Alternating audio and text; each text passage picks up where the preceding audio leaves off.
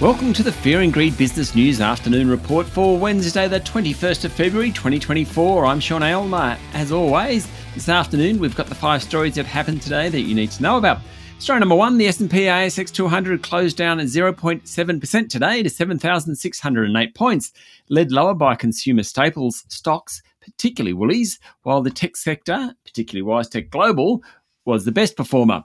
Plenty of corporate action and results going on. The big miners fell sharply today on the back of lower iron ore prices. Telstra was down 1.5%, while Commonwealth Bank was off 2%.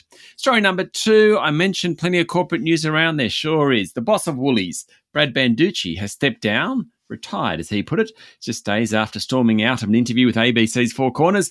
The announcement came as a surprise to the market now, Woolies announced a net loss of $781 million today, thanks to a $1.7 billion write down in the New Zealand business. Corporate Travel Management's share price tumbled 20% today after the group missed half year earnings forecasts and lowered expectations for the full year. The slowdown in the economy and a stagnant contract with the UK government were blamed. That 20% drop was the worst of the top 200 today. And a French building materials producer is exploring a potential acquisition of CSR, according to a report on Bloomberg. The two companies have held initial talks and are working with advisors to reach a deal. CSR's share price jumped 17% on that news. Story number three Prime Minister Anthony Albanese has dampened speculation that there might be an election later this year, saying he supported four year terms and announcing the 2025 budget will be brought forward to March. The significance of the budget being brought forward is that it would then allow the government to outline its fiscal plans and then call an election, which seems to be the current intention of Labor. A poll must be held by the end of May next year, and with a minimum 33 day campaign, an early May budget isn't possible. Mr. Albanese also lamented the fact that the federal government's term is only three years. All state governments have four year terms. Bob Hawke actually held referendum for four year terms back in 1988. It was soundly defeated with just 33% nationwide support. Not one state voted for it. Story number four National Australia Bank's cash earnings fell 17% during the December quarter, a big jump in overdue mortgage repayments.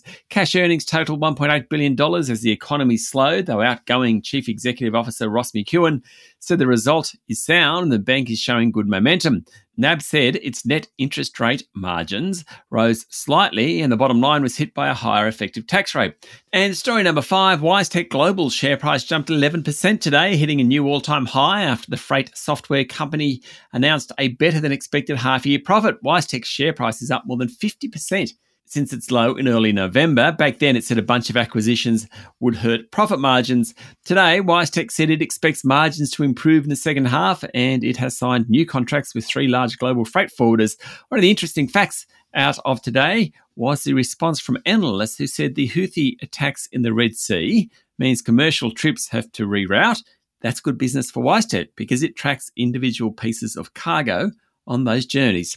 That's it for the afternoon report for Wednesday, the 21st of February, 2024. Don't forget to hit follow on the podcast and find Fear and Greed on LinkedIn, Instagram, X, and Facebook.